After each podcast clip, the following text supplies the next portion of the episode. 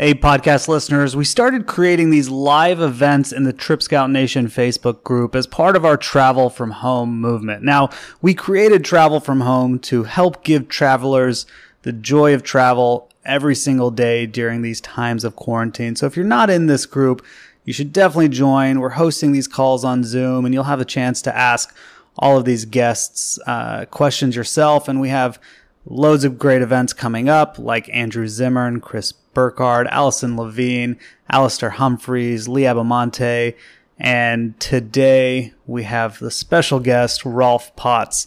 So for those of you not familiar with Rolf, I could not think of a better person to discuss this topic of traveling from home with. I believe he is one of the most important writers and thinkers in travel.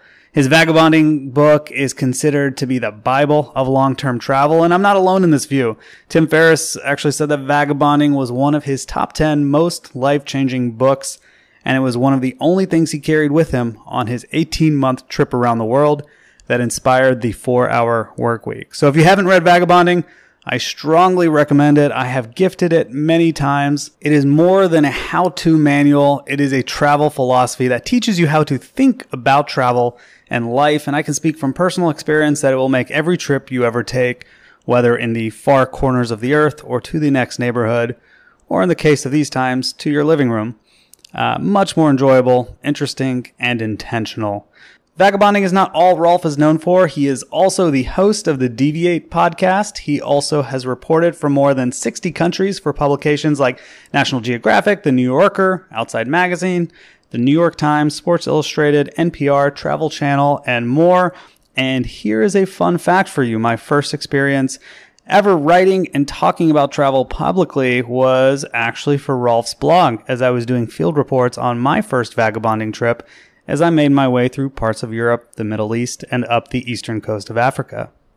So without further ado, Rolf, welcome and thank you so much for being here. Yeah, glad to be talking to you under these strange circumstances. One of the first things I did when I started to self isolate was to dust off my copy of Vagabonding, which I've read many times. And I just happened to open it to a page where I had some something highlighted many years ago uh, from you. And I wanted to read that because I think it's uniquely applicable right now. So it said, The thing is, few of us ever are where we are. Instead of experiencing the reality of a moment or a day, our minds and souls are elsewhere, obsessing on the past or the future, fretting and fantasizing about other situations. Uh, and so while you were clearly talking about being more present and mindful while traveling and not constantly connected to being back home, I think this couldn't be more applicable uh, the to the current times, but just kind of in the reverse. So let's start off with what advice do you have for people who are used to traveling, you know, used to using travel as their way to grow, break routine, seek more life, be more present, uh, you know, for bringing their and to bring this philosophy uh, into their home during this period of self isolation.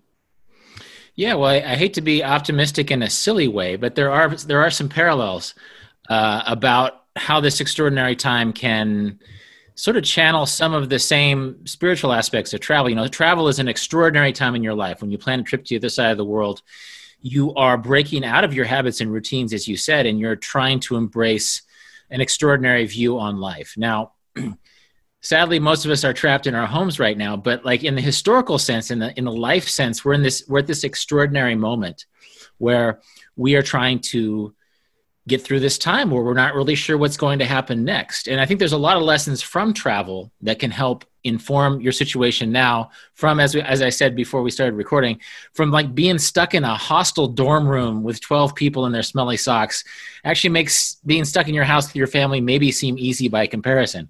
Not really knowing what's going to happen next in a city that you know nothing about can teach you some lessons for what not knowing what's going to happen next um, in your in your local community and and how just historically this is going to be played out but but again having that optimism that traveler's optimism to know what's going to happen next and so one piece of advice I might give, I could probably do a little bit better for it myself, is to unplug a little bit. And it seems strange. You know, we're all trapped in our houses.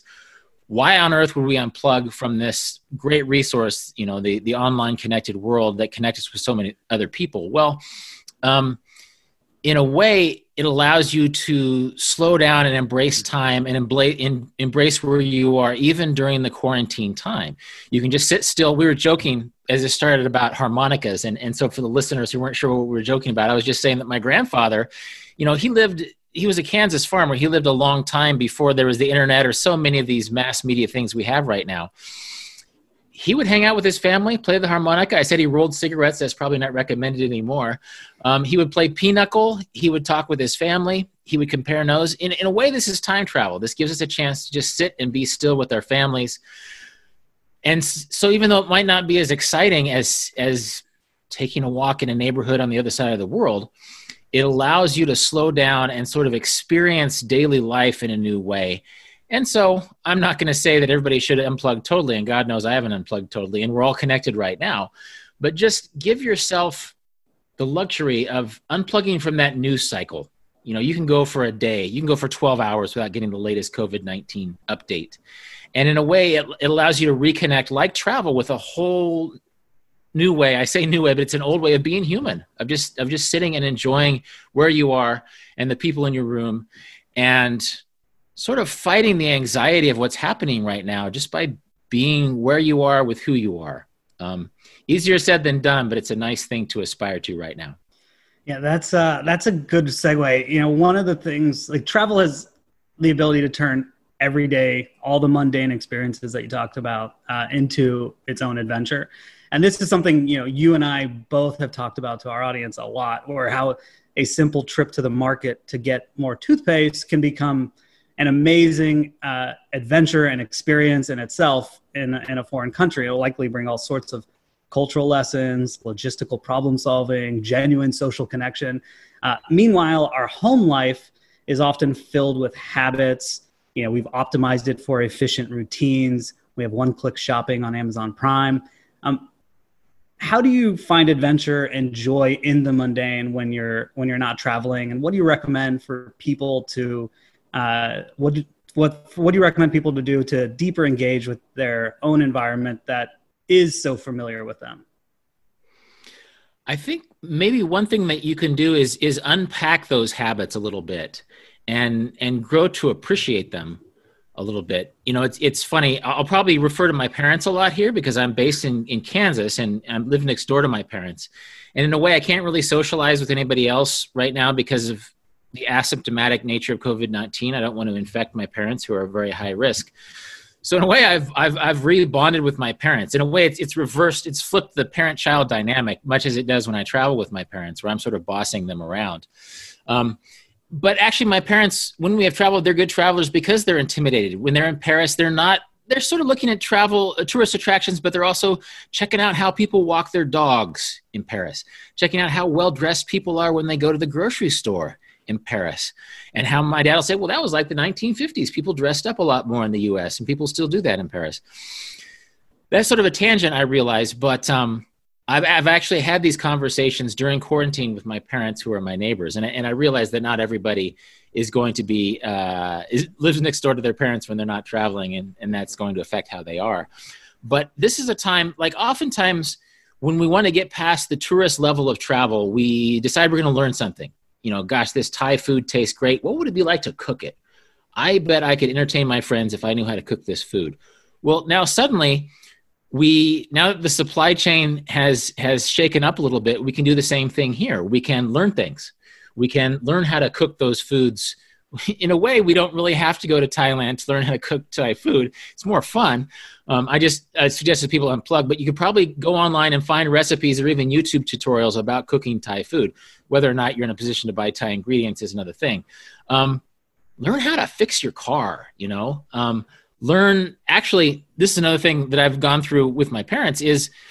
Uh, or with myself is go through all that crap you you have in your closet and and just sort of see what relationship you have with your past is. You know, I've gone through old travel photos, I've gone through old journals. I've started keeping a journal. Actually, I was keeping a journal this year, but it it's it's so much more granular because this is an extraordinary time. This is experientially so new that in a way I'm tra- I'm journaling as much as I do when I when I travel. So that's one piece of advice I might have. I'm, I've surprised myself by how much energy I put into my journal. It's therapeutic in a sense, but it's also going to be this relic of a time you know when i was confused and i wasn't sure what was going to happen. I have yet to learn how to fix my car um, but there are so many things that we take for granted that we have this efficient global capitalist supply chain of things bringing into us and we don't really know where our shirts were made. We don't really know where our food was grown. I'm not saying that you actually have to do the homework on that. It could be interesting though. Learn how to make do with what food you can get. Um, learn how to fix your plumbing all this stuff you know that it, it, it could be dangerous for me to um, to invite a plumber at this point if he's asymptomatic and put my parents in danger. So maybe i'll learn how to at least do basic plumbing fit, swap out a washer type thing. When you, when you think about it when i compare myself to my farmer grandfather who could fix everything and every vehicle on his farm was less globally sophisticated with me but was so much more talented and could play the harmonica um, it, it just occurs to me that there's so much that if I get bored, I'm going to teach myself plumbing or something yeah. because again we, we're slowing down. We're not in an exotic place. We're not in foreign places. We're in our own homes. But why not find a surprise in your own home? Why not teach yourself something that you had no idea you didn't know?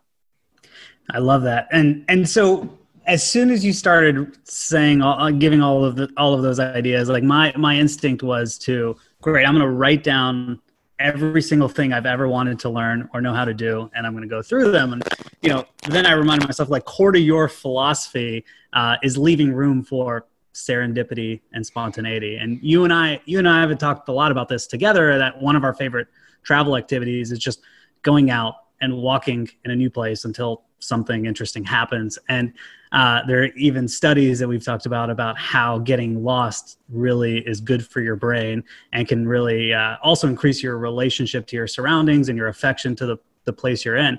Um, so, can you talk about one, why serendipity and spontaneity is so important to you during travel? And then, two, you know, how do you incorporate you know serendipity and spontaneity and that willingness to you know get lost uh, while you're at home and quarantined? Well, when you travel, um, not micromanaging your journey, I think, is important because it allows you to be surprised. Because I always say that as much research as you do, and there's so much research you can do, especially online these days, you're going to be so much smarter as a traveler after a week on the road or maybe a day on the road. You're going to be in the place. You're going to be smelling it. You know, you're going to be hearing it. You're not, you're going to be seeing, of course, but you're going to be in the five senses way. You're going to be in this place. And if you're just judging everything by that bucket list, not to knock bucket list, but if you're just judging everything by the expectations you have of the place, you're not going to allow yourself to be completely surprised and charmed. And again, going back to my parents, who I talk to all the time now because we're sort of quarantined here together. I've been to China and Mongolia with them on one trip, and I also took them to Paris, Prague, and I've been to some other places like DC and New York. Invariably, what they have remembered are just these random circumstances. My mom, we were walking across the mall, some George Washington in, in DC, some George Washington University pl- students were playing bocce. And so we just started talking to them. And my mom played bocce for the first time in her 60s and was actually pretty good at it. And so she, she remembers that in a way that she doesn't remember like seeing the Washington Monument. You know, it's that because she had the wherewithal to just ask somebody what game they were playing, she had an experience, right? So in their naivety, my parents are actually pretty good travelers because they're just interested in everything they see. Um, they, they sort of they defer all of the planning to me and it allows them to be kids again. And the great thing about kids is they don't care what you're supposed to do. They, they're just going to get excited about whatever they see. This is a tough thing under quarantine to be spontaneous but sometimes it happens to me by accident. Um, and i live in the country. I'm, I'm based in a rural area and i'm sure that a lot of people uh, um, right now are, are based in cities and won't have this option but the coyotes are going crazy in, in kansas. Like nobody's on the roads anymore. Nobody's doing the same rural duties. The coyotes are just loving it. They're they're they're screaming like banshees every night. And so it has sort of reminded me how small a part of nature human beings are uh, and so I want to go on some more hikes around my place just to see, well, what are the wild turkeys up to? What are the deer up to? Because clearly the coyotes are confused about why the human presence in this part of Kansas is so much smaller now. Another thing I'll mention, as far as spontaneity goes, it's been a little bit cold here recently, but the sunshine was was nice today. So I went out on my deck and I sat in my Adirondack chair and just sat in the sun and with sort of an empty brain. And after about five minutes, I thought, what a luxury. I'm just sitting in the sun you know, I'm just sort of breathing in the air and enjoying what's happening. And so that was almost an accidental bit of serendipity here during the quarantine. And maybe now I'm going to plan that. Maybe I'm going to plan five days of empty brained chair sitting in the sun when I have the chance to do that. But, and again, I have some advantages being in a rural area that I can walk for a mile and not be pretty sure I don't have to see anybody. I have, a, I have to I have to walk four miles before I hit a road that isn't made of dirt. There's no pavement within four miles of where I live. But I think there's other ways to do that. There's ways of walking around. There's ways of sort of surprising yourself. And I think if you allow yourself to, we're all right now, we're jarred out of our habits and our routines. And don't resent that. In a way, it's a gift to not be beholden to your routines. And I think you can you can sort of rediscover the 600 square feet if that's what you have of your own home if you just don't micromanage your quarantine time. So um, again easier said than done but don't set limits on travel but don't set limits on what you can do during your quarantine with the people you're stuck with. It's, it's a good reminder. It's something that i always uh, try to remind myself you know if i'm in goa and i see someone playing cricket i'm like hey can you teach me how to play cricket? Can i try? But i don't think i've ever walked down a uh, the national mall in washington d.c and asked a couple of guys to show me bocce ball so it's it's it's a good reminder. Um, so I want to segue this also a little bit into like the the perspective that we will travel again um, uh, soon, hopefully. And so you know, I wanted to ask you: travel has changed a lot since you started vagabonding 20 years ago, and a lot of it for good. Like it's certainly more accessible and possible for people, but also for bad. And I think every generation of travelers seem to judge the younger generation's way of traveling and you know, also look back uh, at the uh, with envy about a purer and less developed tourist experience about the generation before them. Uh, now, I'm a little younger than you, but I've also I'm also very concerned with some of the things going on in travel up until this point. For example, you know, over tourism, flash tourism. The over commercialization of popular destinations, a hyper connectivity of doing things, you know, only for the Instagram. But destinations and travelers have never really had a worldwide opportunity to just pause and reset like we have now. So when when we do eventually return to travel, what are what are your hopes and what is your advice to make sure we actually get it right and so we can, you know, come both get the most out of our experience but also preserve what we love about travel for generations to come. Well, you mentioned a couple of things, uh, you know, over tourism and then sort of this performative travel that happens on Instagram. Um, and over travel is pretty easy to solve these days. Actually, for those destinations that are over traveled, that is a systemic issue that I won't be able to just toss off a solution to right now. But there's always been the phrase get off the beaten path. And literally, just get off the beaten path. It's not that hard. Um, and if you feel stressed out that there's a bunch of tourists in the in the you know the Tuileries Louvre area of Paris, walk 15 minutes in any direction, and odds are you're in a less uh, overcrowded part of Paris. That um, these gifts of travel that we've always had, I think it'll be a time to remind us. And I think since we've been quarantined so long, that being in that new place and being able to appreciate the simplest things, the smells and the sights and the tastes, and just being so grateful and so thankful into this place. I think one, it'll make us less likely to, to crowd into the tourist attractions when in, when in fact being in any neighborhood in Paris would be a blessing right now, as opposed to being in your in your top five bucket list mm. of, of Paris. And then also just falling in love with places in relation to yourself and not worrying about performing it for Instagram or the whole FOMO idea, um, the, the idea of fear of missing out, like being in one place. This didn't used to happen. I mean, you used to take a cruise ship to the other side of the world and you weren't competing with anybody else because you were stuck with where with where you were. I'm thinking of the 19th century. Well, now you can actually you can be in Bali and be a little bit jealous of the other travelers who are in Milan right now because it, it feels like maybe they're making a better decision about this. Well, I think hopefully this can remind us that it's a blessing to be anywhere in the world. You know, it, it's a blessing to be throwing yourself into a place again in relation to yourself it doesn't matter what other trips people are having it doesn't matter what the top 10 lists are telling where the top 10 lists are telling you to go um, it's it's finding that random bocce game on the the washington mall it's um, sitting down and having a meal full of food that you, or of food that you didn't expect to have before.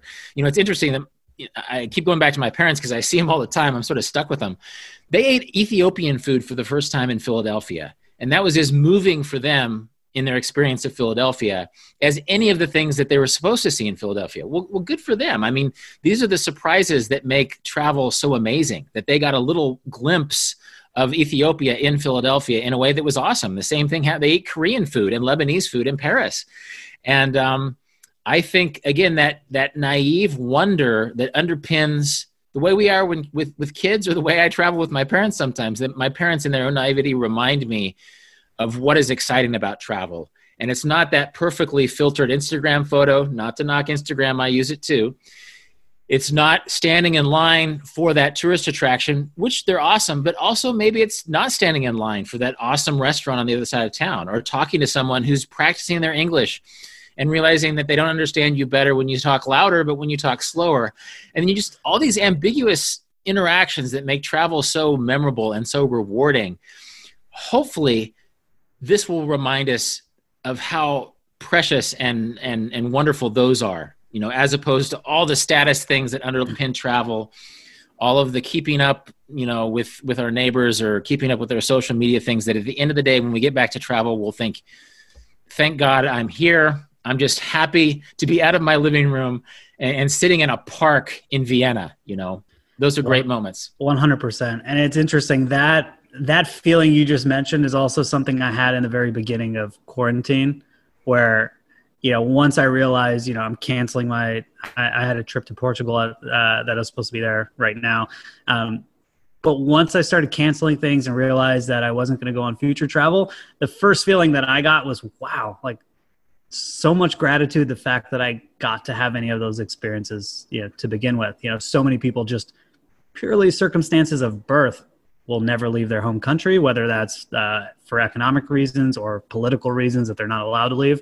So yeah, I, I, I think what you know core to what you're saying is just like having having that gratitude and having that mindfulness wherever wherever you are.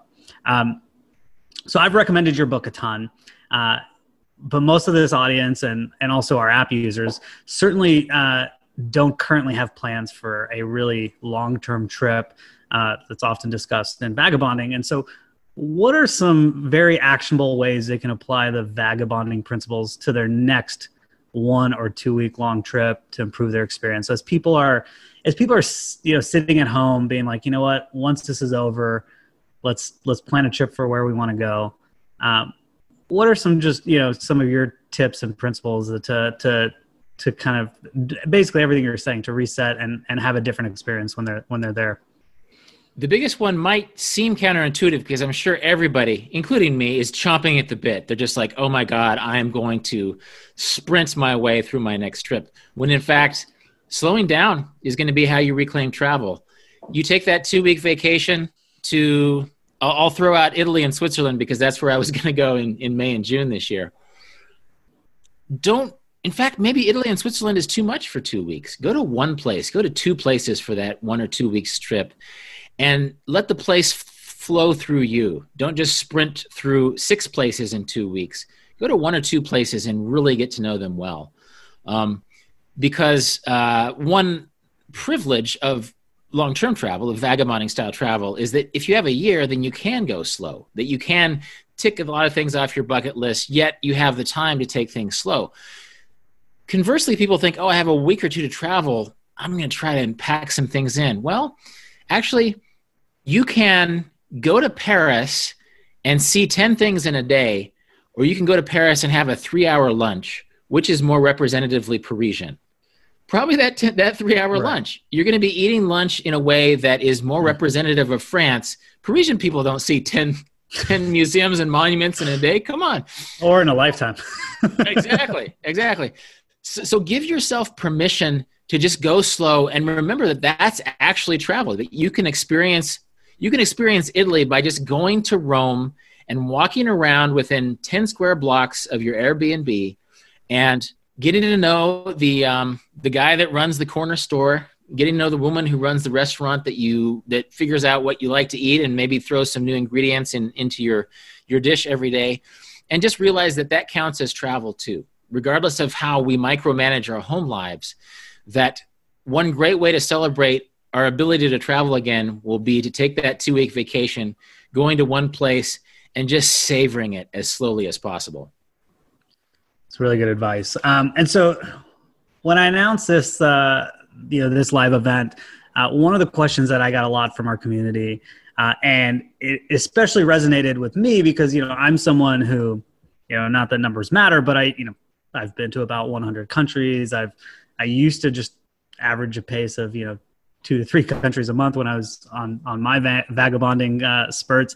But you know, since then, I've you know now I have two little kids. I have a uh, a wife with an awesome career. I have a team that's growing, and we've raised venture capital. And so, you know, just like a lot of people, like you know, family, career, or other circumstances no longer allows them to travel uh, as much as they like or as they've uh, they've done in the past. And uh, so, how would you recommend appeasing that vagabond wanderlust uh, if you're just if you if you're used to that long term travel or you want to do long term travel, but you know now you're kind of stuck to a few weeks of vacation a year? Well, remember that you're not competing with your younger self, too you know and remember how much of your younger self spent time hungover in hostels right? You know there's a lot of very fun but in retrospect kind of low quality travel that happens when you have all the options in the world. In, in a way it forces you to reshuffle your deck and and um, sort of create time amid your life for travel and travel adjacent experiences. Now one thing I'll say as a travel writer, you know, one way to get vicarious travel is read the read the travel classics. Read, you know, travel books are coming out constantly. Uh, and I'm a travel writer, so I'm sort of self-interested when I say this. But um, buy books of people about people who take journeys. Buy books by travel writers because that gives you a vicarious buzz, not only in the sense that you can sort of walk through their steps, but like you know what is it to be a woman traveling through uh, west africa? What it's like what is it like to be someone else? You know what it's what is it like to be a person? There's a great there's a great uh, uh, book called an african in greenland you know? What a great thing you know to, to be through the shoes of a guy from africa who's going to greenland. Um, so travel literature is another way great way to embrace the mindset of travel and sort of expand your imaginative horizons. You know travel allows your imagination to flow freely so can reading travel books. I also think that you need not set limits just because you are more responsible as an adult and have kids. I know people who, after a lot of planning, and it's not, I think travel with uh, kids isn't any easier than quarantine with kids. I don't have kids in my quarantine, so it's comparatively easy for than people like you, Konrad, probably for who, who are with kids. But actually, make a little vagabonding trip with them. Find a way to spend a week and a half or six weeks with your kids or six months with your kids and do a family style vagabonding journey. And what a great educational way to expose your kids to things that you had not expected to expose them to. Find a way to take your career on the road. Um, of course the digital nomad movement has really blown up since technology has made it so much easier to be in touch. There's people literally you know doing their career on zoom through zoom meetings. Um, so maybe there's a way for you to take your career on the road as a digital nomad? Maybe there isn't, but a lot of times there is, and sim- you simply haven't asked. I- I've literally had vagabonding readers who have sucked up their courage and said, "Hey, boss, I've realized I could do my job from home, or I could do it from Rio. What do you think?" And their boss says, "Hmm." Well, let's try it for a couple weeks, and then pretty soon they're on in full digital nomad mode in a way they hadn't expected. So don't set limits. Obviously, having a family, having kids is going to reshuffle your deck. That's fine. Um, having a job that pays well and that you dreamed of and that you love that cuts into your travel, that happens too. But don't set limits. Be creative. Find ways to physically travel and to vicariously travel when you don't have the chance to uh, vagabond in the way that you did when you were younger. Yeah, that was uh, that was hundred percent the situation for me on my first vagabonding trip, where I was uh, I was in Chicago. I was working, uh, you know, had a business. We were doing really well, and there was one day where I finished three projects, and it was, you know, I looked at, you know, I finished at about midnight. It was uh, a pretty intense day. Poured myself a glass of wine, looked out the window. We were having the worst blizzard in Chicago modern history and I, and I, I remember thinking like, I, I just crushed it for, you know, three different companies. I could have been anywhere in the world. I, mean, they were just calling me and emailing me. Why, you know, why the hell am I in Chicago in the worst blizzard of Chicago history? And, and this was before there was, you know, digital nomad was really a term or that you had things like remote year that made it a little bit more normalized but i did it as a test i was like you know what what if i just went to europe that's like a pretty smooth transition uh, and then went from there to the middle east you know istanbul dubai a couple places where i thought it was also a pretty smooth transition and everything worked perfectly fine and so flew to cape town and then just started working my way up the eastern coast of africa and uh, and sure enough most of the time as long as i had access to email or a phone there was no difference uh, in my day, but you know certainly the cost of living was much much cheaper and the the experiences were much uh, much better. So uh, you talked about travel literature, and I you know was, it's actually a perfect segue to my next question. So many travelers, including myself, have been influenced by you in your work, but who are your influences and like what are your most you know your must read books or essays or resources that you know if someone was going to take this advice and say great i'm going to go you know put five more books on my Kindle on my Kindle, what uh, which would you recommend? Well, there's so many. Uh, and I sort of show my hand on this in Vagabonding. If you if you read it, you'll realize I'm sort of a Walt Whitman fan. Well, Walt Whitman is a poet, right? We don't really think of him as a travel writer, but there's so much joy and individualism and self determination in Walt Whitman's poetry. And like Song of the Open Road, that entire poem is almost like a an appendix text to vagabonding you know i remember um, i read that on my first vagabonding trip i bought a copy of walt whitman's leaves of grass in missoula montana and i read it and it's like oh my god this is the story of my trip um, and so walt whitman is obviously someone i mean annie dillard um, who's also not necessarily a travel writer she's more of a nature writer she uh, is in vagabonding a lot because philosophically and spiritually her influence was big on vagabonding. Um, someone actually Pico Iyer shows up a lot in Vagabonding, but he's also one of my core influences. And I've had the pleasure of interviewing him for my podcast recently, and I've met him in person several times. But his book, Video Night in Kathmandu, is about Asia. Asia was my first big uh, vagabonding continent. And it, it was such a prescient book. It was written and published in the late 80s, I think 88 or 89. And just the idea that – we don't have to see cultures as these little bubbles of purity anymore. We have we realize that the Japanese in some ways know baseball better than us, right? And that we fall in love with Japanese food in ways that might perplex the Japanese and that in a way, one thing I love about Video Night in Kathmandu, Pico Iyer's book, is that it says that travel is a love affair. You know, it's about people loving across borders. And, you know, I was, I, I I sort of reran a, a podcast episode with uh, with um, Ari Shaffir, who's a comedian, and uh, we talked about listening to Cypress Hill covers in Myanmar. Who would have guessed that like 90s gangster rap was big in, in Myanmar? Well, it's a love affair, you know, that we there's no strong border between cultures and that we fall in love with things across cultures in ways we wouldn't know. And so Video Night in Kathmandu will always be one of my favorite books for that reason. Um, there's also books that I've discovered after Vagabonding was written, um, like uh, Barbarian Days. Have you read this, Konrad? I'm not. No. It's by William Finnegan. It's a surfer memoir, but it's such a good travel book. I like. I'm a. I'm the world's crappiest surfer. I've surfed in maybe six different countries, but very poorly in all of them. But he is such an astute writer, and he's able, through the lens of surfing, he is able to communicate such a pure vision of travel that I was really impressed with that. Um, you know, also Peter Hessler, even even books by cultural critics like um, oh Susan Sontag's on photography. She wrote a book in the '70s about the photo eye and how using a camera sort of alters how we travel through the world. Where well, all the travel metaphors she brought up in on photography are literally applicable to everyday life because we have this phone in our pocket that's also our camera, and it sort of frames our life. And so the more I read, the more I realize how travel is is really connected to all aspects of life, and it allows us to see so many aspects of life in a brand new way, uh, in a way that's exciting. And so, um, yeah, yeah, it, I, I, continue to be inspired by uh, by travel and travel adjacent literature um, in a way that's really cool.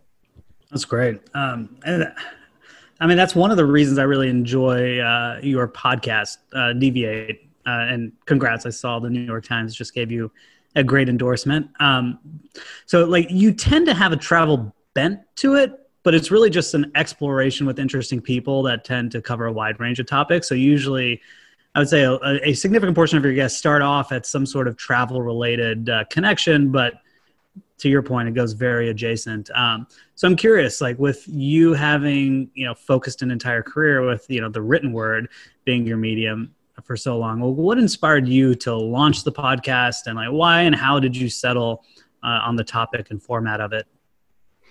Well, I realized that I was really interacting with podcasts a lot. Um, that as a person, like you can multitask a podcast, right? You can you can wash dishes while listening to a podcast, or you can lift weights while listening to a podcast. Where you, those are things you can't do with the book. So I realized, you know, I've always liked radio and music and stuff, but I realized that I was just really engaging with podcasts going back to around 2014 or so in a, in a way that I hadn't been in a way that I'd inter, in, interacted with books before. And there's actually certain podcast personalities like Wesley Morris, who's been a guest a couple times on my podcast. Uh, he's on, he has his own New York Times podcast uh, still processing. But he's also on the Ringer podcast, which is about sports and pop culture. And like I like sports and pop culture as well as travel, and so I sort of I want to do a podcast, but I didn't want to just have it be about travel because even when I'm traveling, it's not just about travel. Again, like if I see a cricket game, I want to play in the cricket game. So, you know, why not involve sports as well? So, like I talked to Ian MacKaye, who's the who's the singer Fu-Fugazi and, and Minor Threat and some other punk and punk adjacent bands. We ended up talking about travel just because it came up, but we also started talking about his career. Um, you know, I've been a Kansas City Chiefs fan since I was age zero. They'd never made it to the Super Bowl. So why would I not do a, a, podcast about the Chiefs being in the Super Bowl? You know, and actually this ties into an NPR story I did years ago when I was in Thailand. I did a, a story for a show called The Savvy Travel Traveler, which doesn't exist anymore, about listening to the Super Bowl in Thailand. Well, if if my old favorite team is in the Super Bowl, why not do a podcast about that? So in a way, I much like as a traveler, I don't set limits about where I'm going to go and what I'm going to do. I love travel and I'm pretty good at talking about it. So at least half my episodes are going to be about travel. But if I run into somebody interesting or something piques my interest in a way that is interesting to me, I'm sorry, travel geeks. If I'm going to do a podcast about sustainable agriculture or about a beat poet from the 1950s or about a, a, cool woman I met who does narrative therapy, well, then I'm going to do an episode about that too. And if you don't want to listen, that's fine. But if you do, you might learn something that's pretty cool. So, in a way, I, I've joked that it's my midlife crisis project, you know, that it's going to be sort of shrug and say, well, I'm not really going to optimize this for audience. If the audience wants to listen, they can. And if not, then that's fine. But obviously, just this week, the New York Times decided that it was a pretty cool podcast. So, that was uh, that was good to hear. And I promise it will be at least half about travel moving forward. But it'll also be much like travel. If something else catches my eye when I'm supposed to be going to the tourist attraction, much in the same way, I might do a travel adjacent podcast for Deviate.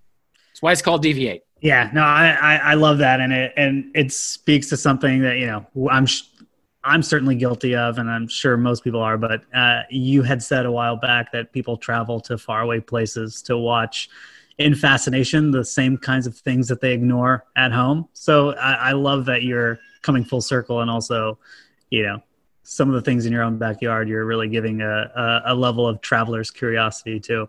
Um, so yeah, we're going to open it up to Q and A, but I'll just, you know, just to, to tie the loop, you know, you're, uh, you know deviate seems like at least from from a public view your your current uh, your current focus. Anything anything next for you? Any uh, upcoming trips as soon as this is over that you have lined up or any new new uh, creative projects you're working on that that uh, people should know about uh, well, I had some classes I was going to teach in Europe that are looking less and less likely as we move forward. I was also going to take my nephew, poor guy. He was going to graduate from high school. I was going to take him to Italy and Switzerland because I never got to do the Eurail pass when I was 18 years old. Now it looks like neither of us will get to do it at least this year. Uh, and I was going to do some essays and probably some podcasting. The funny thing is, is my nephew is on TikTok. I don't know if you uh, ever have seen TikTok. Dude has 400,000 followers on TikTok.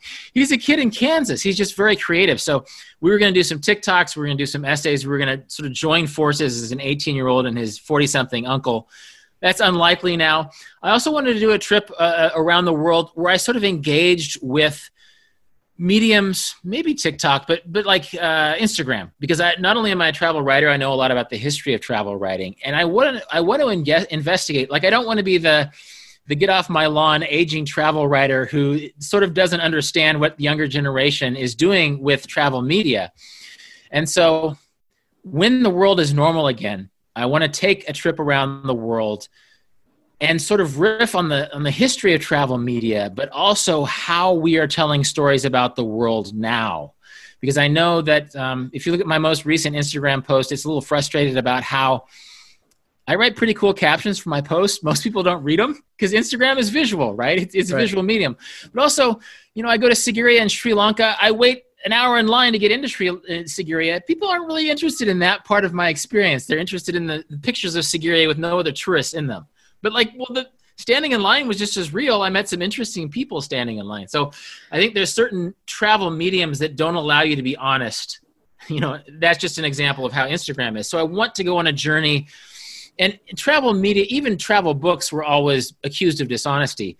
Um, and I want to unpack the idea of how we tell travel, travel stories and how we've told travel stories for the last a thousand years um, in a way that embraces new travel medium, hopefully in a not in a non get off my lawn way, to sort of appreciate how younger people are travel sto- telling travel stories while reminding them that hey, this is an old medium and maybe we should try to be as honest as possible. I, I, I love that. Um, yeah, I've always been fascinated how if I go to some place like Somalia and I show a picture of what it's like there, I think that's the coolest, you know, the coolest picture I've shared. Uh, and social media gives its crickets. But if I take a picture of the Eiffel Tower, it uh, it's a viral sensation. So, um, Rolf, um, this has been fascinating. We're going to open it up to Q and A, but I will want to. I do want to end that. Nothing I think would make me happier than to see you as a TikTok superstar and to, to go full circle. Uh, and and when you think about it, like I don't think there's probably a place in the world that you could go where you would feel truly outside of your comfort zone just because you're so used to you're so used to going you know outside your comfort zone i do imagine tiktok is probably that that adventure for you so uh, i would love to see that but uh, andy i see some uh, Q and A uh, or some questions blowing up down below. So you want to? Yeah. So so some interesting questions. I'll I'll start with actually just uh, I think a pretty interesting one. So for someone you know who's spent as much time traveling you know as you, and for somebody who's uh, who's seen so many places, how do you how do you decide where you're going to go? Oh, that's a good question. Um, oftentimes it's uh, usually at its best it's a gut thing like a couple of years ago, uh, I went to South Africa because my girlfriend at the time had some land there and spent a lot of time there. But I also wanted to go to Mozambique and Namibia because they're close. And I wasn't even really sure what was there. I sort of knew it was there, but I just ambiguously wanted to go there. And I, I'm telling you, if you are if you want to go to a place and you're not sure why, it probably means you should go there. Because what happens when you get there is the reward. You know, whatever you expected that would happen in a place probably isn't going to happen exactly like you expected anyway. So finding a pretext to go will be great. You know, I went to Kazakhstan last year because I was invited to speak uh, for a festival they have there, the Go Viral Festival. God, I loved Kazakhstan is this huge, awesome country full of awesome people who were their grandparents were living as nomads like a couple generations ago. And so Kazakhstan wasn't really on my list. I went there as a speaker. I was there for 4 days and I just I was kicking myself for not finding a way to be there for a month because it was clear that once I'd learned a little, I wanted to find out everything else that had happened there. One other thing I'll add to this is that I live in Kansas. It's like the least sexy part of the United States. Um, I think I've learned to find what is interesting in whatever, wherever you are. And people who come and visit me in Kansas are always like, huh, Kansas is way more interesting than I thought. And it's like, well, of course, every place is way more interesting than you thought. So um, don't be a snob and just learn to find ways to fall in love w- with wherever it is you end up traveling. Awesome. So that uh, so that actually uh, perfectly segs into a question from uh, from Claire Hartlodge, who's somebody who's been you know super active in our travel from home community. Uh, where where did you kind of get bit by the travel bug? Like, is there one particular experience that you have that sort of stood out and and is what was sort of the catalyst of changing your perspective on the world? Well, I think a lot of travel has to do with permission and realizing that it's not just a matter of being bit with a travel bug. I think a lot of people dream of travel when they're kids, but they hear all this thing, oh, you need to be rich to travel, you know, oh, travel is dangerous. Don't leave the country because they don't speak English, you know, and you hear that and you internalize it when you're a kid. And so it was sort of a baby steps thing for me. You know, my first vagabonding trip was living in a van and traveling around North America when I was 23. And in some ways, that's my favorite trip ever because I think your first vagabonding trip um, is, is, is first love in a way, you know, that um, I'll never have such a sense of discovery. But it, that was North America. That was my own country. That was my own continent. It was va- van life before hashtag van life. I actually turned it into a, a podcast episode this summer. Then I went, I ran out of money. I went to Korea and I worked as an English teacher for two years. To this day, I love Korea. Actually, Konrad, I think you have Hangul on your shirt. I was reading it a little bit earlier. I can read your shirt, but I can't read it now because it's too small. But um, that was, I worked my butt off in Korea. It was not always fun, but I have such a respect for Korea and Korean culture. I love Korean food just because it taught me those lessons about living away from home, living in another country. And then it was that it was those two years in Asia after that that I really, really learned to fall in love with travel and and realize that I could keep scratching this itch for the rest of my life. Um, so yeah, I guess the basic thing is that wherever you, whatever station you are in life, whether you're in a family where everybody travels, or whether you know part of the country or a you know a, a class in life where you don't really know other people who travel, find ways to give yourself permission through the simplest of, of ways because I really fell in love with travel, with international travel through these very close to home travels a long time ago. Yeah, and uh, you're doing a perfect job of like funneling me to the next question. So it's uh, you're you're you're a pro at this. So someone raised an interesting point. I think like if you look at you know probably the last 10 or 15 years of travel, and this is for American travelers in particular, it went from almost nobody seemingly having a passport to now it's almost like domestic travel sometimes feels a little bit frowned upon. Um, so, I mean, how do you think about, and you've touched on this a bit, but also kind of really vagabonding at home and making sure you're, you know, paying proper attention to your own roots and where you come from. And frankly, uh, discovering the place that you can spend the most time in without necessarily uprooting your life? Yeah, well, when people talk, ask me about my favorite places in the world, I often include the American West, right, or New York City. I mention places in my own country, even though I've been to very exotic places. There's some places that are just very close to my heart and, and are amazing. Even if even if you're from Patagonia or Mongolia, the American West has has amazing things to uh, to find. I'm also privileged in that again, I grew up in this place that is considered boring, Kansas my father was a biology teacher and i used to go on his little field trips like sort of going off the beaten path just because he was going on school trips or he was researching different articles about the natural history of kansas. And i realized the subtle beauties of this state that is not known for any beauty at all. And so i think sometimes the easiest way to go vagabonding at home is to take a different route to work right?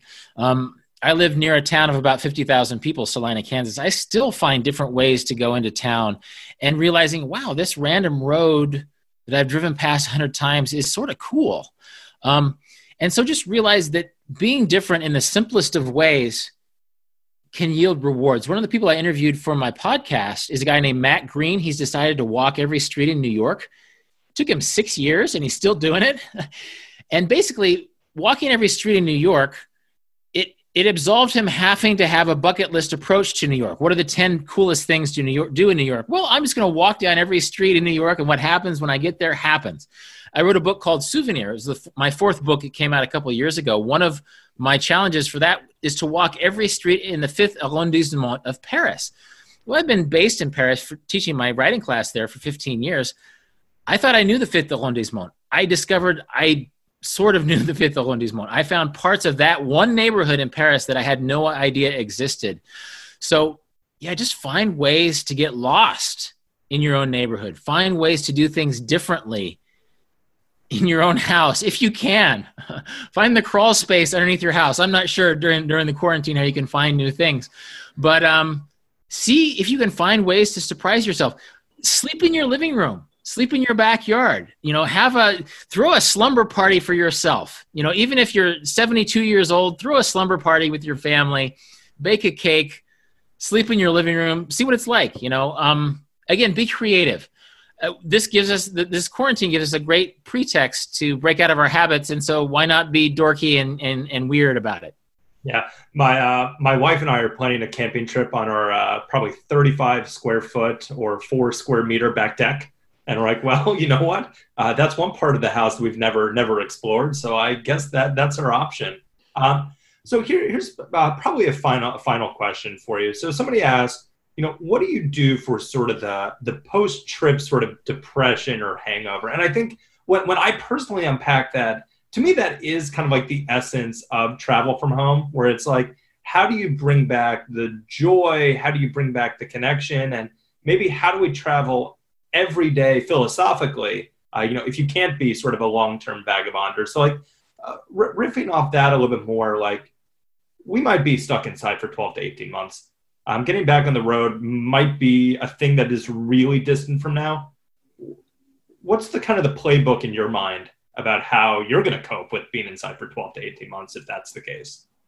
Yeah, find find ways to surprise yourself, and in, in some ways that could be ways that can come through the people you're stuck with. And this might sound weird, but I've been thinking a lot about what would happen if my parents got COVID 19. They are my neighbors, I see them all the time. Uh, we started talking about this. Pretty soon, we were talking about eventualities if my parents died. Now, I, I, I promise this is not going to be so morbid, but I realized that I had not really talked about death with my own parents, you know, who might not be with me. They're 80 and 76. They might not be with me in 10 years, even without COVID 19. Suddenly, we're talking about a candid way, in a candid way about death in a way we haven't talked about before. And my parents are like, yeah, why doesn't anybody ever ask us about this, you know? Um, and so I was having this conversation I'd never had with my own parents about death because suddenly I was worried about them getting COVID 19. Um, and and it was refreshing. Suddenly i had a conversation i never had with my own parents. And so find ways to cover new conversational ground with the people you're stuck with. Find ways to explore new things. That thai recipe you got in thailand i must be missing food uh, thai food right now because i keep mentioning it, thailand in the context of food. Um, find ways to teach the people you're stuck with how to how to do thai food. Maybe for one day have it be a korean household where if you don't take your shoes off at the door you're being rude you know, and you've got to be um, barefoot. You've got to be in your socks.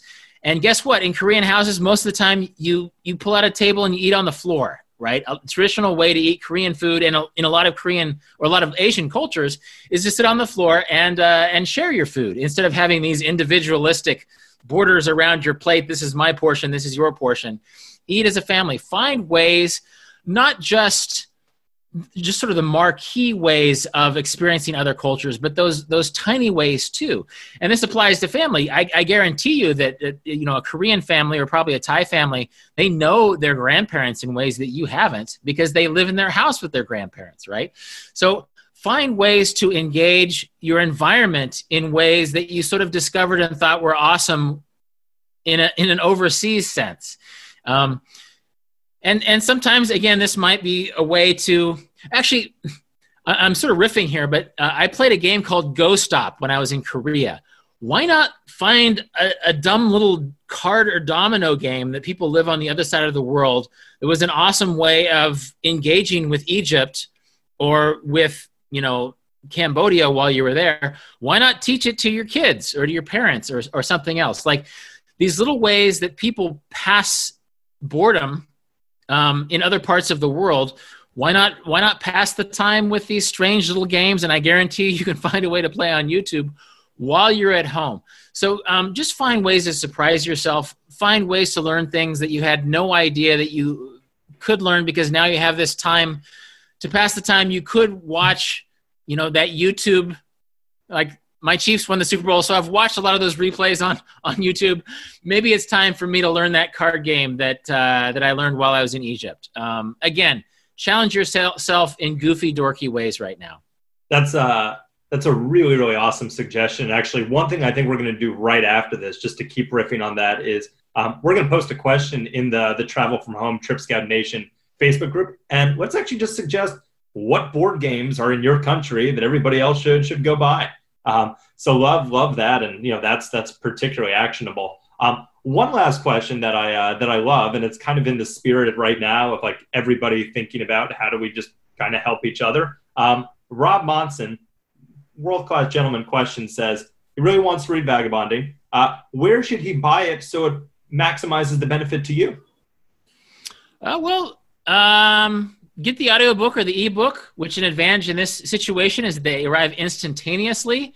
They reduce the chances that um, they'll be carrying some sort of virus residue via via postal service.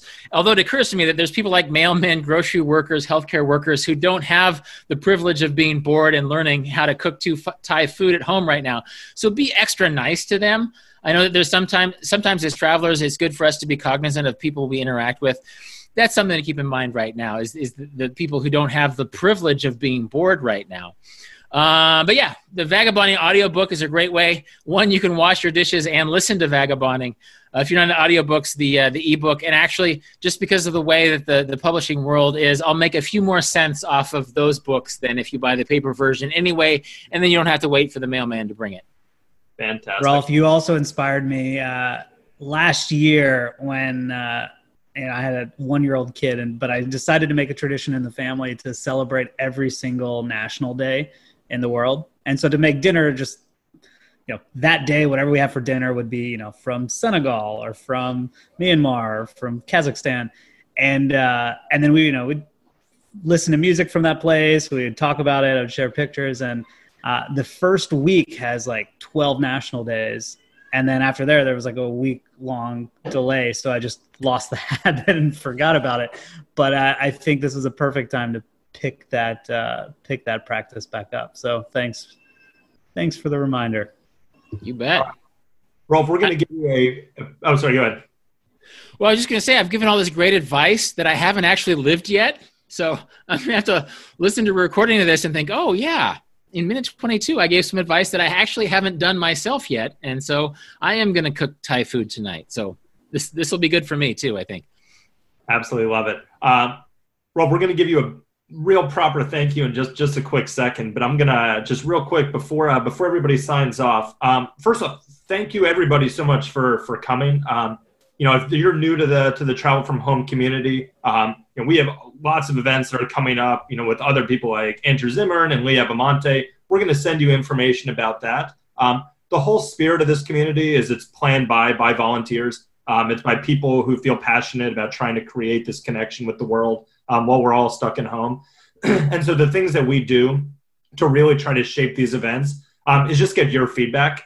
So literally right now in the chat, I post a very, very quick survey. It will take you no more than 90 seconds. It helps us figure out what's going to make you entertained, what's going to help you find more inspiration and, and more connection. Um, and then the second thing, uh, if you want to keep chatting after this, uh, Konrad and I will be throwing a little Zoom after party.